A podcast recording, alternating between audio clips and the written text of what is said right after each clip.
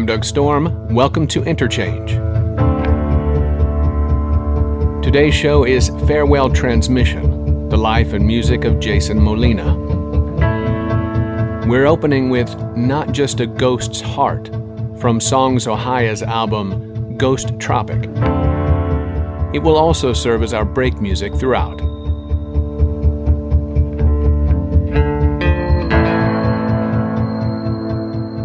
Jason Molina was a prolific songwriter and bandleader who released music under the names Songs Ohia and Magnolia Electric Company from 1997 through 2009. A secretly Canadian recording artist, Molina periodically lived in Bloomington, Indiana, and toured with a Bloomington based band throughout the United States as well as England, Ireland, Europe, and Australia. After a long struggle with alcoholism, Molina died in 2013 leaving behind a large body of work and a complicated legacy to sort out. Author Erin Osmon does just that in her new Jason Molina biography, Riding with the Ghost. On this edition of Interchange, WFHB music director Jim Mannion talks with Erin Osmon and presents some rare WFHB archival interviews and live performances.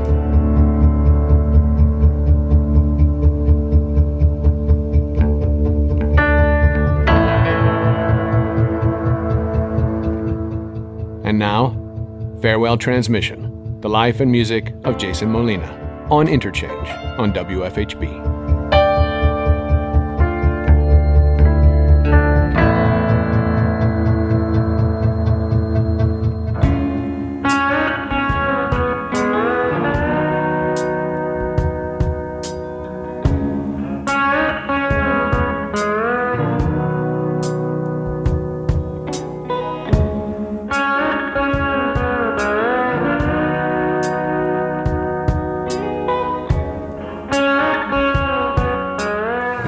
WFHB Music Director Jim Mannion, and I'm on the phone with Erin Osmon, the author of the new biography of Jason Molina called Riding with the Ghost. Erin will be in Bloomington this coming Friday, August 4th, at the Monroe County Public Library at 3:30 p.m.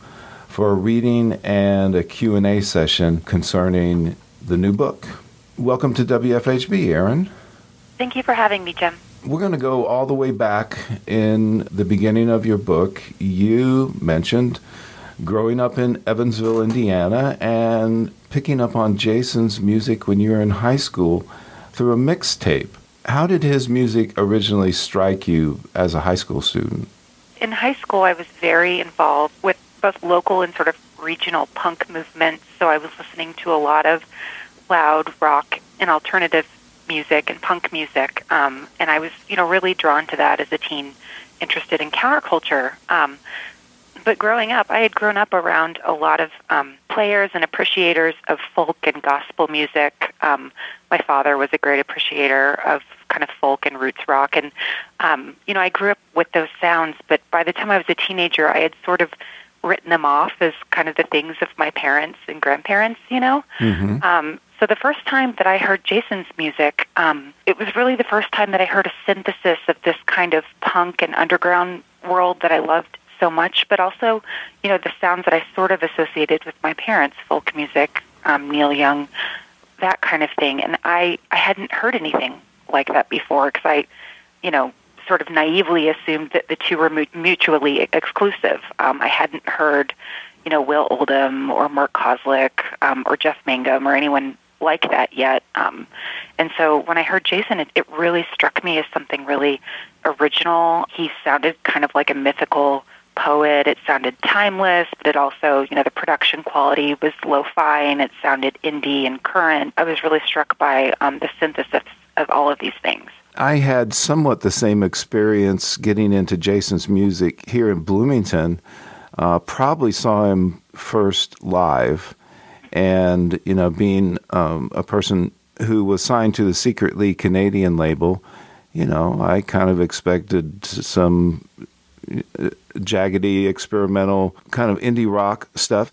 But Jason's music, I remember seeing him at the Rose Firebay here at the Art Center in uh, downtown Bloomington. It really struck me that it was what you just described that combination of uh, a new approach to music, yet there were these old roots in there. It took me a kind of a while to get a handle on what he was doing because his song structures were so different. That part of his writing wasn't traditional, but you know, the emotional core of the music was was undeniable. Besides the musical elements, did the message of uh, his lyrics really strike you as a teenager? Oh, absolutely. I mean, they they um, it was interesting because at first I really tapped into the earnestness of his singing and and the way that he emoted, and that was sort of a visceral connection for me. So I, I, I really connected with the emotional side of the lyrics. But then when I started started diving into them a bit more, I realized that they were rooted in a lot of historical imagery. I, I've obviously dug into that more for the book as well, but um, Jason was very studious. He was a great um, enthusiast and appreciator of history, particularly the Civil War. And so the first album that I heard, the Black Album, is steeped in a lot of that um, knowledge and enthusiasm. Of course, I didn't realize that until a bit a bit later. So it was kind of an interesting, you know, journey to travel with um, the, the scholarly side of Jason Molina. That's one part of his background that I really wasn't aware of, and uh, really thank you for digging into so deeply in the book. You know, I knew Jason uh, as an acquaintance who I got more familiar with over the years as uh, he was engaged with the Bloomington music scene and being interviewed and performing on WFHB.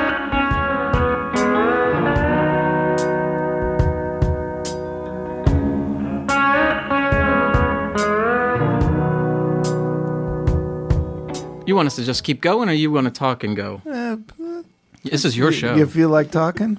I don't know. Um, we'll just play some more music. That, and then you can ask ask questions. okay, yeah, later. play a couple more songs. We'll talk about the show and any, anything else when we're in the studio. Again, if you just tuned in, this is Jason Molina and Magnolia Electric Company on WFHB. Which one? Um, let's do Shiloh.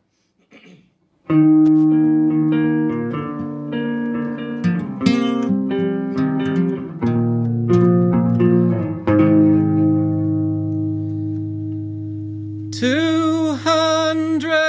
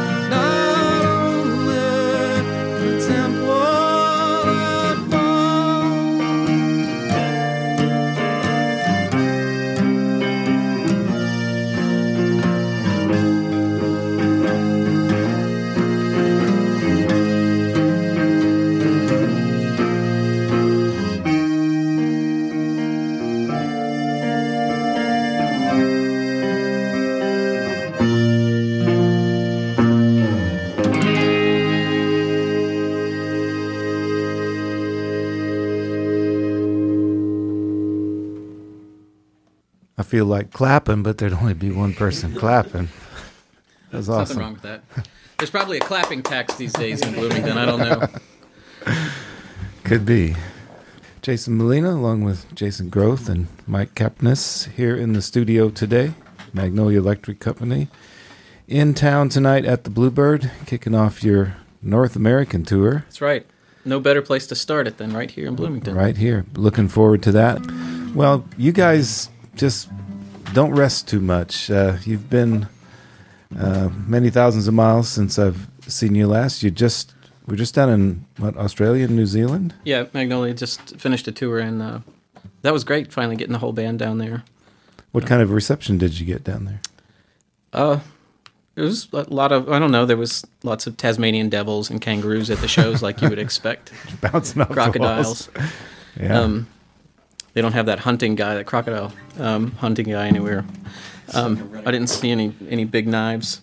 Actually, it's um it's hard to say because doing shows down there, I've only um, been able to tour um, in the sort of in, in solo capacity, or I've actually played with uh, some you know regional musicians. I would get like a another guitar player or a drummer some nights, or a guy play harmonica or whatever musicians I could sort of you know wrangle up in an hour or two before the show. Um, but taking the whole band there, um, it it was great. We got to play a few festivals, and um, I think we're going to be able to get back down there. Cool. I think that we overall we we also got put on really nice bills. We got to play with the Dirty Three and in their Oh, in awesome. their on their home turf, and That's um, great.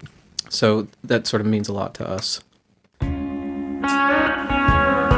Jason Molina, live on WFHB in August of 2007. You're listening to Farewell Transmission, the life and music of Jason Molina on WFHB's Interchange. We'll get back to our interview with Erin Osmon after this break.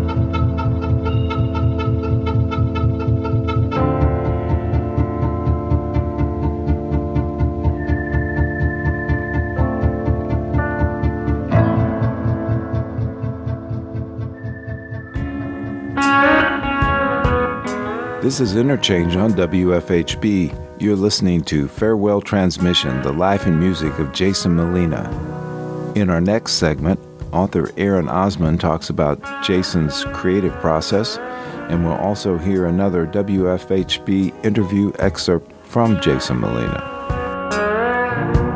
It was very enlightening for me to read about his college years and even before that, his uh, upbringing. I had a difficult time kind of understanding where Jason was coming from, uh, even knowing him fairly well.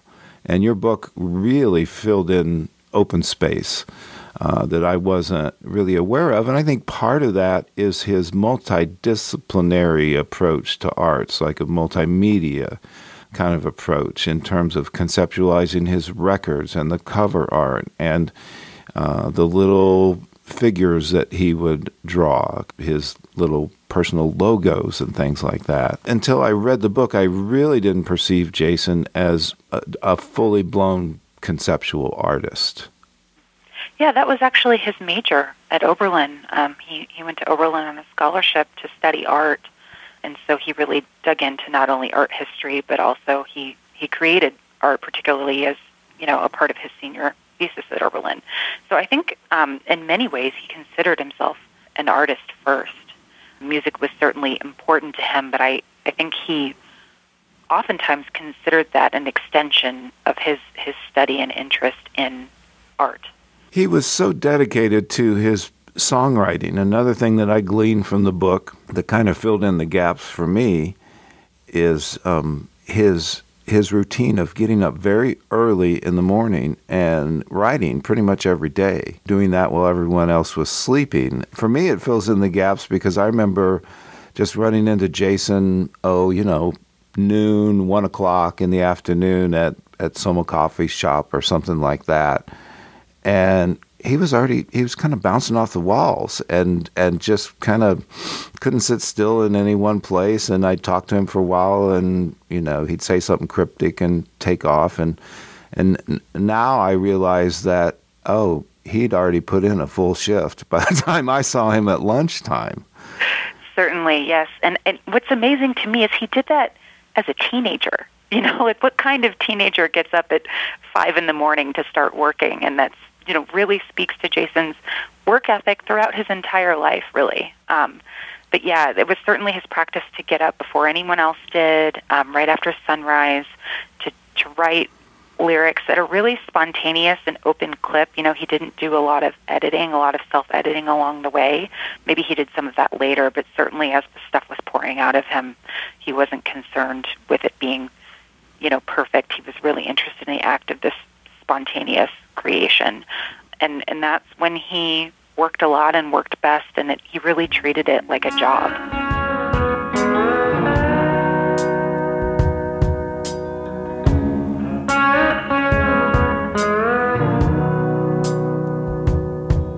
Well, let's uh, talk a little bit about your new box set out there, Sojourner, uh, four CDs and a DVD. What's the story behind that? Um, well, it, it's I, I had always wanted I've always uh, wanted to do some sort of non-traditional release. Um, I've tried, you know, I, I for a long time I really thought I was going to be able to do a record where it was three different records in the exact same packaging um, with no song titles and then just released in different regions. So like the West Coast gets one version, the Midwest gets one, the East Coast gets one, mm-hmm. all different records.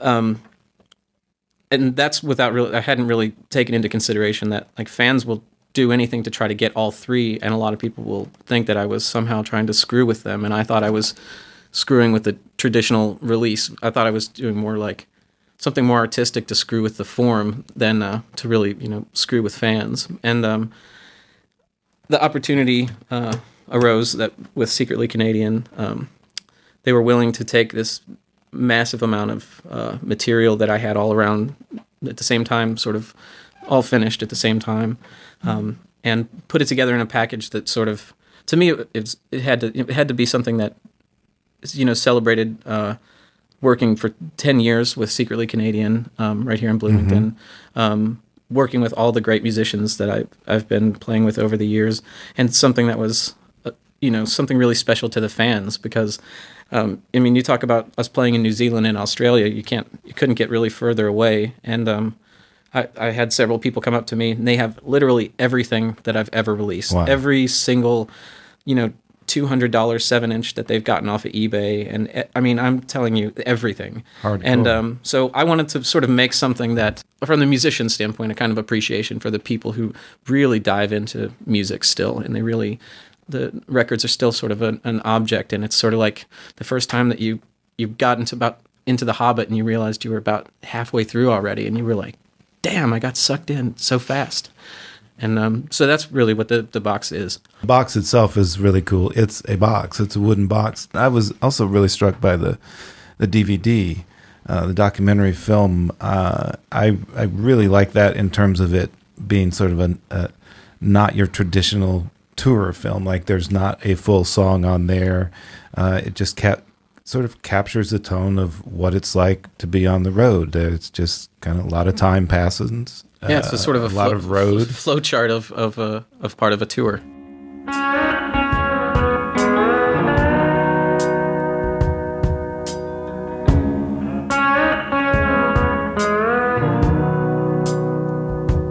Let me go back and get a, a time mark from you in terms of when his music came into your life. What year was that? I believe it was 1998. I think I was around 18 years old, um, and so that would have been, you know, a long time ago. Uh, now, did you go to school in Bloomington? um, I did. I did one year of college at the University of Evansville, and then I transferred to Bloomington. Um, and you know, I was really excited about the music scene in Bloomington at the time, so I was there um, until 2002. Did you see Jason perform? Did you know him personally? Did you ever meet him? I saw Jason perform a lot, um, and I was really, you know, captivated by both his solo performances at houses and, and smaller venues, but also when he transitioned into the live band format. Um, I moved to Chicago, and I saw, you know, Magnolia Electric Company a number of times. I didn't know Jason. We certainly had um, some acquaintances in common. I interacted with him maybe a couple of times, but at the time I, I was surely like a fan. Let's jump forward here a little bit and and really concentrate on your book a little bit before getting into some other things here. How did the book come about for you? What was its genesis? How did you pitch it? How did you get a book deal? The idea for the book um, came shortly after I had been working on a long form article about Jason. So, shortly after he died, there was a lot of coverage about his death. And I noticed that a lot of the coverage didn't include any sourcing. People weren't really talking to his bandmates um, or the label. There wasn't a lot of, you know, it was a lot of hot takes, but not a lot of direct reporting. And so, you know, I'd had a couple acquaintances from Bloomington, and I reached out to Jason Groth from Magnolia Electric Company and just said, hey, you know, I'm reading a lot about this. I'm as devastated as anyone else is. But, you know, I'd like to talk to you guys about it to kind of get your perspective since you basically lived in a van with Jason for years. And so we started talking. I wrote a long form piece for the Pitchfork Review, which um, is Pitchfork's quarterly um, journal. And just in the process of talking to a number of, of key figures for that, I just thought, like, wow, there's so much great material that really sheds a lot of light on independent music, independent music in the Midwest. Jason as a person was totally fascinating to me. He was had so many sides, and he revealed those sides to different people. Um, he was really keen on reading like what people needed for him from him, and so he re- revealed different sides of himself to various people in his life. And so, I really thought it would be, you know, compelling to tell a holistic story of Jason in a much longer form. That's where the idea for the book kind of, you know, sprung from. I queried a couple of independent agents because I had never written a book before. A couple were interested. I went with a woman who I, I trusted, and she was younger and kind of got it. And so she and I worked together to write a pitch packet, which is something that all authors have to do unless you're, you know, really famous, and querying publishers. And that's sort of how the book came to life. Erin Osmon, author of the Jason Molina biography, Riding with the Ghost. You're listening to WFHB's Interchange. We'll get back to our interview with Erin Osmon in the next segment, discussing Jason's struggles with alcoholism while his music became increasingly popular.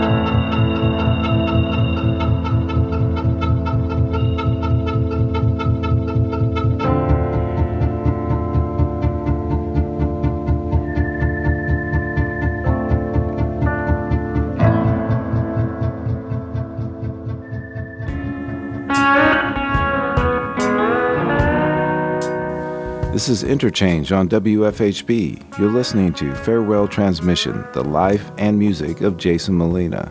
In our next segment, more from author Erin Osmon discussing Jason's struggles with alcoholism while his music became increasingly popular. In preparing for this interview, I've kind of naturally been binge listening to a lot of Jason's material. Such a huge catalog just kind of filled with with sadness at the loss of just this incredible artist that was hugely prolific when he was really in his zone. But for me, the experience of, of going back and re listening to a lot of his material also involved listening to some archival material we have here at WFHB. But particularly in 2009, in July of that year, we did a live broadcast from Russian recording of the Magnolia Electric Company, Bloomington based band. And so this was 2009, and that band was just a well oiled rock machine. And just a, a really incredible concert there in 2009. Um, I listened to the whole thing a couple times last night, and I also found the interview that um, I did prior to the show with Jason, and it, we included it as like a sort of halftime break. Between the sound of that band and Jason's energy in that 2009 interview, the band had was so together. The songs were so strong. They had already made quite a big splash in the music world, but there was this sense that even greater things were about to happen. And and Jason acknowledged that in, in in the interview that I did with him, the one-on-one interview. He was really really excited about where things were going. He was completely lucid and sober that day. That was 2009. And to think that over the next what, 4 years everything just went went totally downhill in his life in terms of his alcoholism and his whole world trying to deal with that situation. Your book gives a lot of insight about his struggles and rehab and his friends and family, you know, gathering around to try to help him, but nothing worked. And that must have been really difficult for you to address with his circle of friends and his family and also to be, I mean, I really congratulate you on being so upfront and honest about it and celebrating this awesome guy for all of his awesomeness, but then say, but look, look at this other part here. This is really sad and tragic. That must have been not the easiest thing in the world to write about. No, it certainly wasn't. It, it's very sad. It's very tragic. I, I really applaud all of these sources that I worked with, um, I applaud their openness and their honesty, and I think, you know, a lot of them had different reactions to this. Um, for some, it was really hard for them to speak about. For some, it was the first time they were speaking about it. For some, you know, they were able, finally able to air some frustrations that they had been sort of bottling since they had these experiences with Jason. And so I think for many people it was cathartic and at that point they trusted me to kind of do the right thing with this information.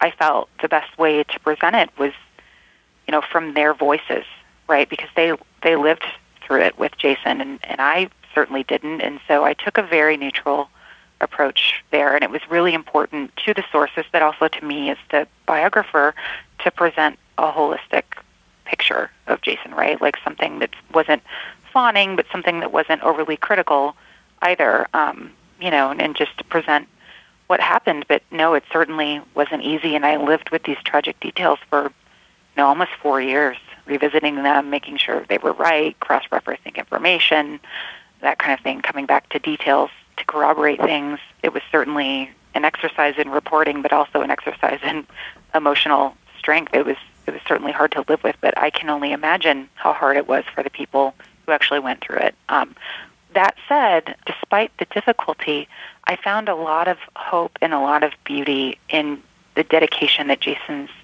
friends in particular had to him. You know, he he went through attempts at rehab in London, Chicago, West Virginia, um, and actually two in Indianapolis, two rounds in Indianapolis, and that was all, you know, for the most part facilitated by his friends.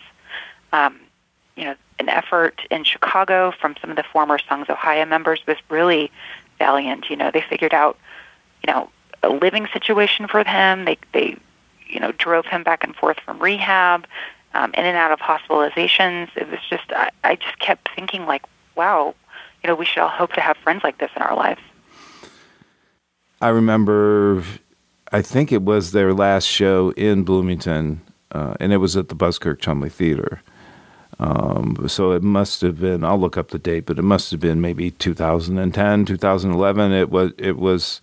He was already in London, and I didn't interview Jason that time, uh, but I did talk to him in the lobby of the theater, and um, I felt like I was interacting with somebody that was half gone already. There was there was just sort of this ghostly energy about him. And again, I didn't completely understand what he was going through. I thought maybe it was just not alcoholism, but, you know, he's been sick.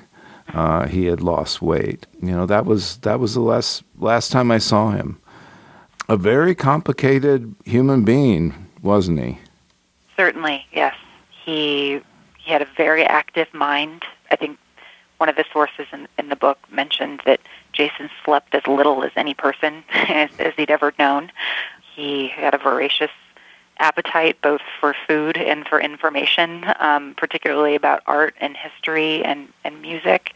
He was incredibly prolific. He, you know, could be very moody. He could be difficult to work with. You know, he was also very silly. He was really silly and he was hilarious. So yeah, I mean, certainly multifaceted human being. Well, we, Erin, we started off the interview just talking about his musical structure and how, yes, he was very much in the world of do-it-yourself indie rock that um, kind of came out of the whole punk movement. Even though Jason had his metal period too, I love that picture of him with the feathered mullet. But in terms of uh, anticipating this interview with you, as I mentioned, I revisited a lot of his music. It was just part of the years uh, in Bloomington where his albums were coming through and getting on the radio here at WFHB. But also in terms of being a DJ and processing and and dealing with a whole lot of music, I got more attached to individual songs that uh, that I especially like, like Farewell Transmission or you know whatever would jump out at me from a particular album.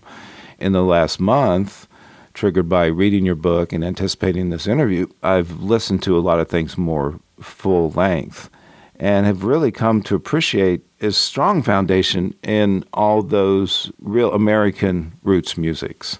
I got to say, I was a little confused when Magnolia started out, and he was, you know, I thought, well, Jason's just this really cutting edge, brand new kind of music songwriter, and he was gaga about Bob Seger and Lynyrd Skynyrd and and and uh, for for a minute there, I'm, I was a little confused. I'm like, what's this? What's he talking about? I mean, I mean that's not new stuff, but I gotta say I was wrong.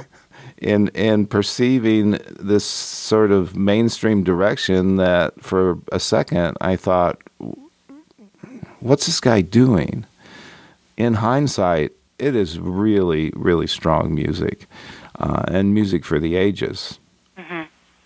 Yes, certainly. I, I feel like there's a, a timeless quality um, to, you know, especially the Magnolia Electric Company period um, recordings, and and that's as you said, largely a, a byproduct of Jason's interests, and and not only his musical interests, but also like he became, you know, really interested in reading things like Studs Terkel, who's like a voice, you know, for the everyman out of Chicago, and um, sort of like these universal themes of of of hard work and and dedication, and his his factory background from Lorain really informed a lot of his work. He resented it when he lived in Lorain, but later sort of wore it like a badge of honor. So those sort of things certainly played into uh, the timeless quality um, and sort of like the Amer- Great American Songbook quality.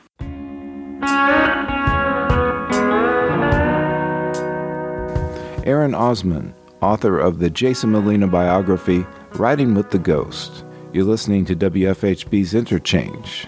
In our next segment, we'll hear a 2009 interview and live performance with Jason Molina and Magnolia Electric Company.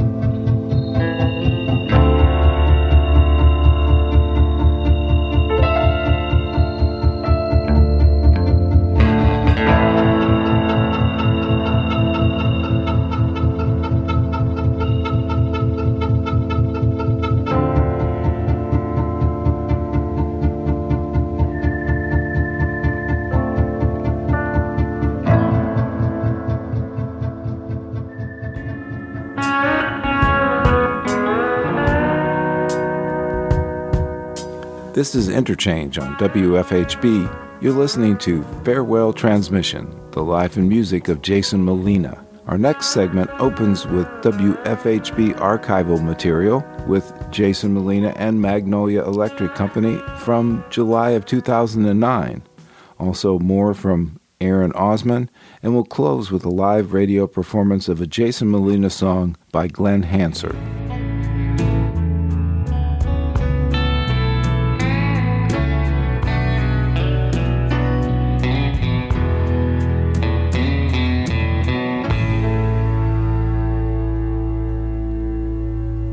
This is WFHB music director Jim Manion talking to Jason Molina between sets here at Russian Recording. Jason, thanks so much for joining us tonight for this live broadcast from Russian Recording.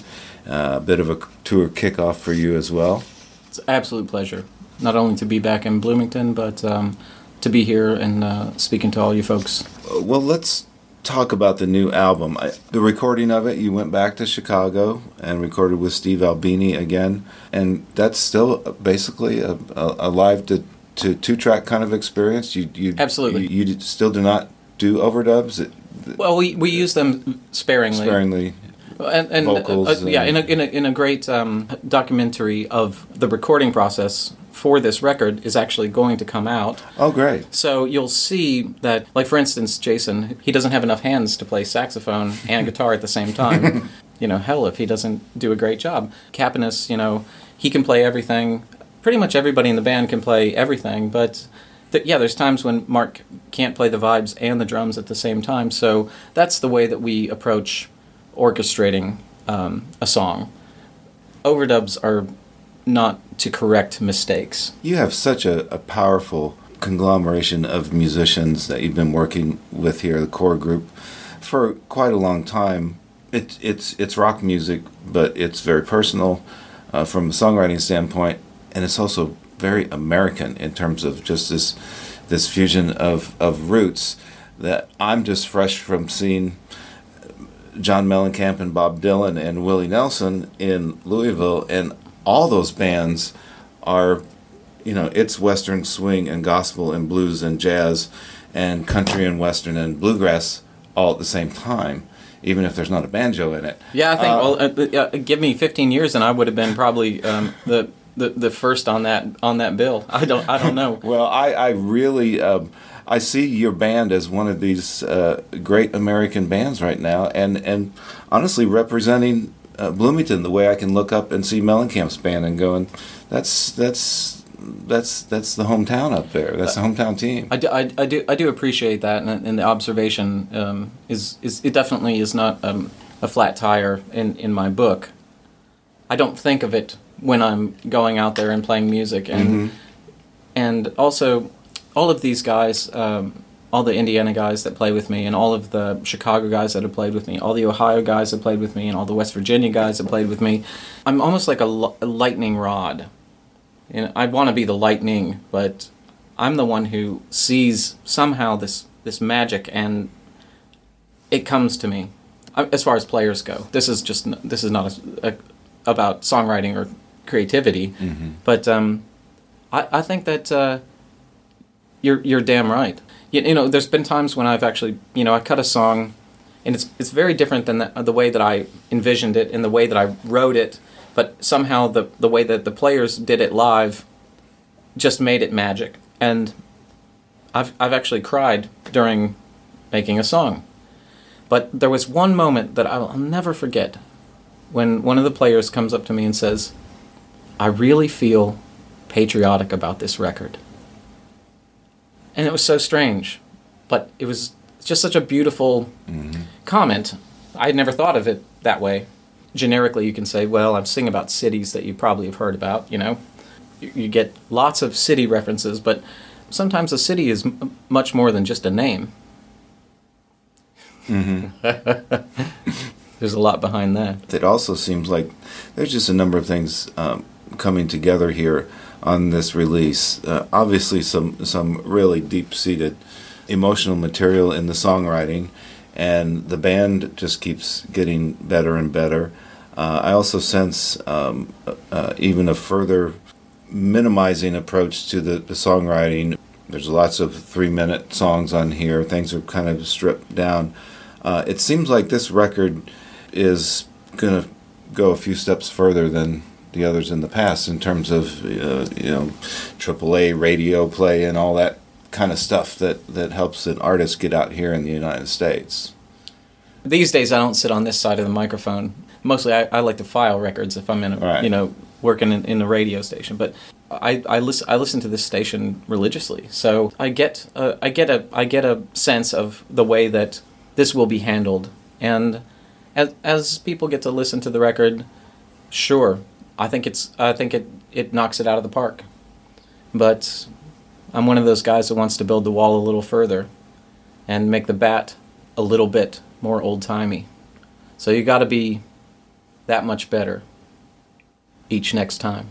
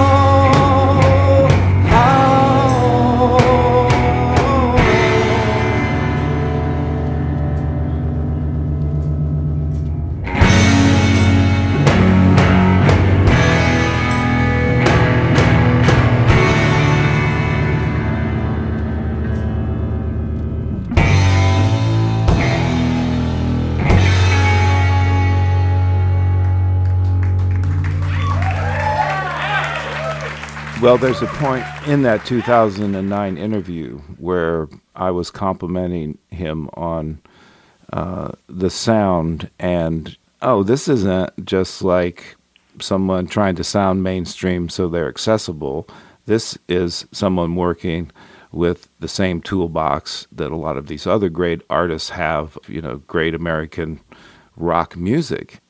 Yeah, for sure. He he definitely had those ambitions, and there was a point where he felt like he should be at, at the level of, say, a Neko Case or or someone like that. He definitely aspired that um, to that level, and to sort of, you know, he loved his DIY roots, but he also ha- was aspirational and, and wanted to transcend to playing bigger festivals and, and theaters and having, you know, being a musician who had a tour bus, that kind of thing. Well, Erin, we could talk all day about Jason Molina and his um, complicated life and um, many facets of, of who he was.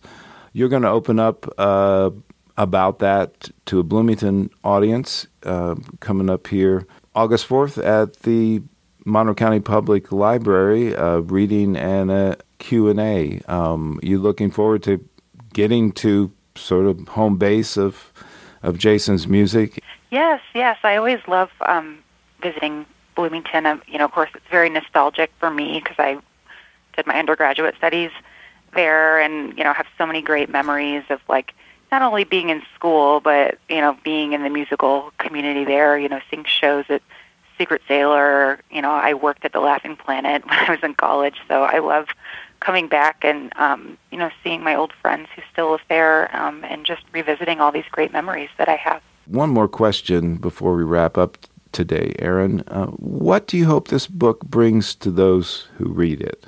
I hope you know for fans of Jason that it that it helps, even though it's really sad and tragic, that it can provide some comfort. Um, you know, I think in in the wake of Jason's death, there was this sense that he was alone or something when he died. I think though uh, some of the reporting that came out or lack of reporting that came out um, made it seem like he died completely alone and that no one was helping him. But he certainly had such a great base of support, so much help along the way. And so I hope that you know, even though it's sad that it brings comfort to fans, and then for those who don't know Jason as well, or for those who discovered him after he died, that it can create that it creates sort of a roadmap of of not only his life but his art and and how he created it. And you know, I just hope that it brings his music to a larger audience.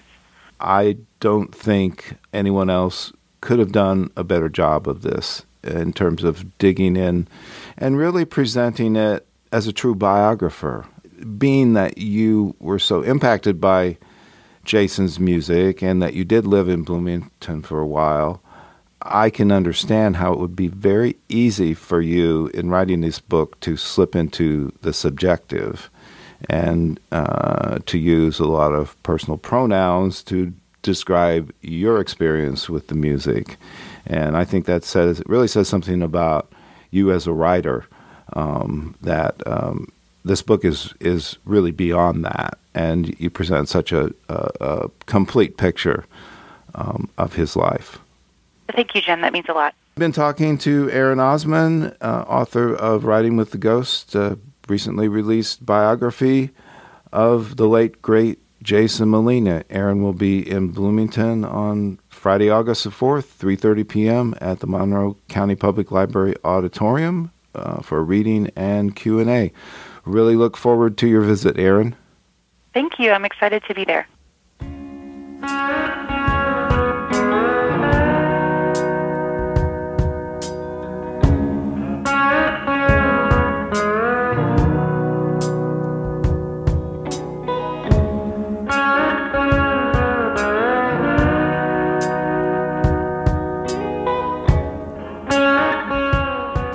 I'll sing you this song. This is a Jason Molina song uh, called Hold On Magnolia.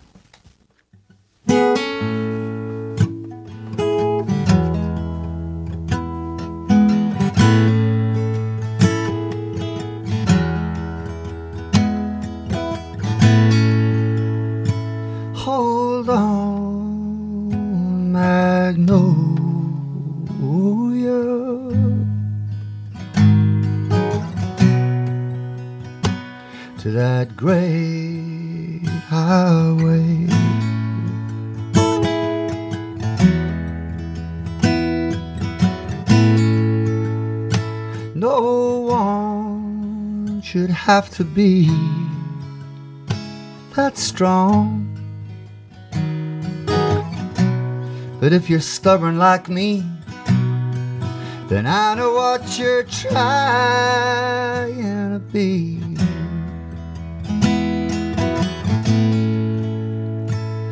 Hold on, Magnolia.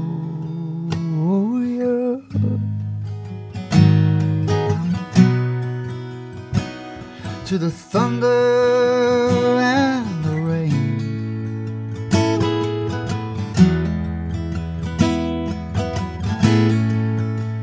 And to the lightning that's just sign my name. to the bottom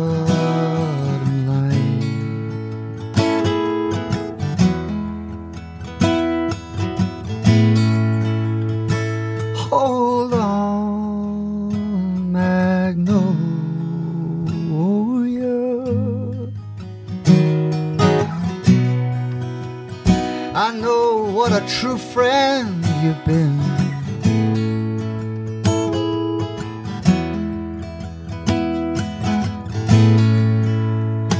In my life, I have had my doubts.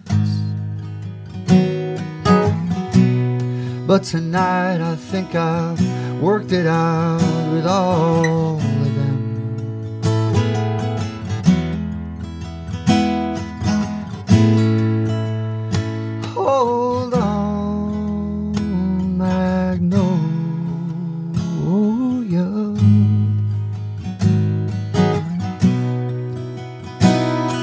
To that station bells ring.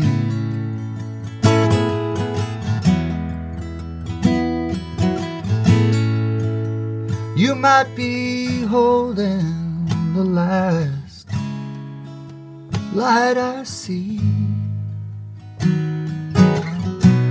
before the dark finally gets a hold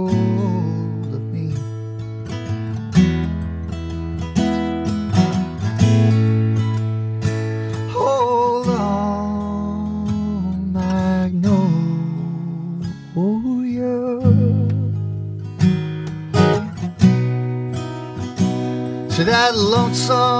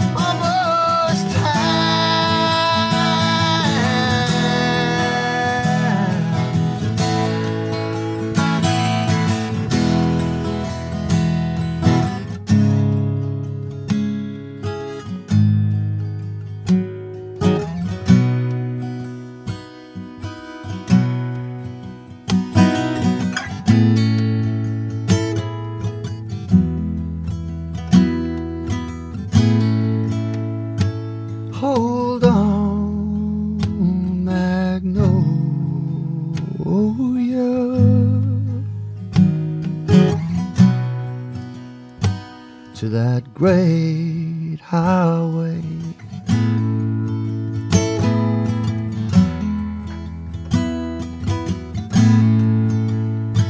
No one should have to be that strong.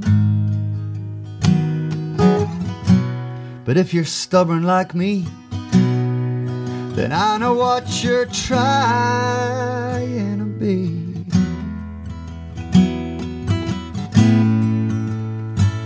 Hold on, Magnolia.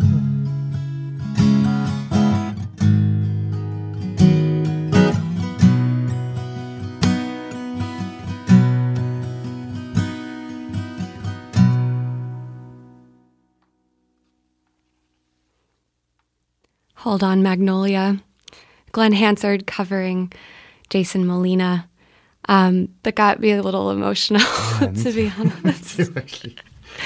That's really a really incredible um, version of a really incredible song. Um, Thank you. yeah, welcome to Bloomington.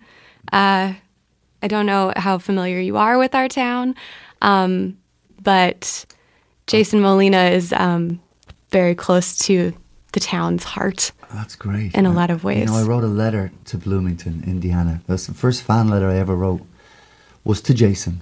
Uh, about 15 years ago, I wrote a letter to a PO box here in Bloomington, and uh, and it was just to, to tell him how much I loved his record. Um, I got I bought his record in Birmingham, Alabama, while on tour with my band, uh, and I bought it just for the cover. I, I just saw this. It just said "Songs: Ohia," and it was like a little hare jumping through what looked like some kind of pagan um, the hoop, and uh, and I bought the record and listened to it like continuously on tour, and it just became this really deep and beautiful record for me, and, and something that I really leaned into emotionally and, and got a lot from, and and I, and I, and I was never in my life kind of drawn to write a letter to someone I had no idea. I had no idea when this music was made. I had no idea if it was old music, if it was new music. It was on a cassette, I remember. And uh, there was a P.O. box, in Bloomington, Indiana, and I wrote to it and, and asked him if he ever would consider coming to Ireland, that I would be most honoured to host him uh, at my house and, and do a tour together, maybe with my band, if he felt ever like playing Ireland. And because I thought Irish people would really dig this as much as I was. And he got back to me and uh, he took me up on my offer and he came to Ireland and we spent time together and recorded some songs together and uh, and that was the beginning of a long friendship um, and uh, many tours later uh, and songs later and, he, he was he was hugely instrumental in, in some massive changes in my career um, and he was a, a and he became a solid friend and uh, not a thing you can say about a lot of people. You know, a solid, you know, people who understand as well. Because when you're traveling a lot and you're a musician, you, you, there's an understanding that needs to happen with all of your friends. Is that I'm here for you. I'm, I'm, I'm busy, and I'm traveling, but I'm here. And and Jason was one of those people who very much got that spirit, and uh, we bonded on ACDC and uh, Black Sabbath, and there's the stuff that we, you know, when we met first was we were talking mostly about rock music. Uh, but n- neither neither music that I made nor he made seemed to reflect that particularly. But uh, there was such a such a wonderful sorrow uh, in his songs that uh, really came through everything he did. Yeah. The desert I'll cross. I've really known it all along. That's our show. Thanks for listening. Farewell Transmission, the life and music of Jason Molina, was produced and edited by Jim Manion. Archival material originally recorded at WFHB by Shane Young and at Russian Recording by Mike Brodowski. The Glen Hansard segment was originally broadcast on WFHB in February 2012. The interview was hosted by Katie Moulton and engineered by Jim Lang and Dan Withered. The song Farewell Transmission was released on the 2003 album The Magnolia Electric Company. You can find more programs like this one online and available to download at wfhb.org slash news slash interchange. I'm Doug Storm. I produce Interchange. Rob Schoon is assistant producer. Executive producer is Wes Martin. Stay tuned for Counterspin, followed by the Jazz Menagerie. Coming up next on your community radio station, WFHB.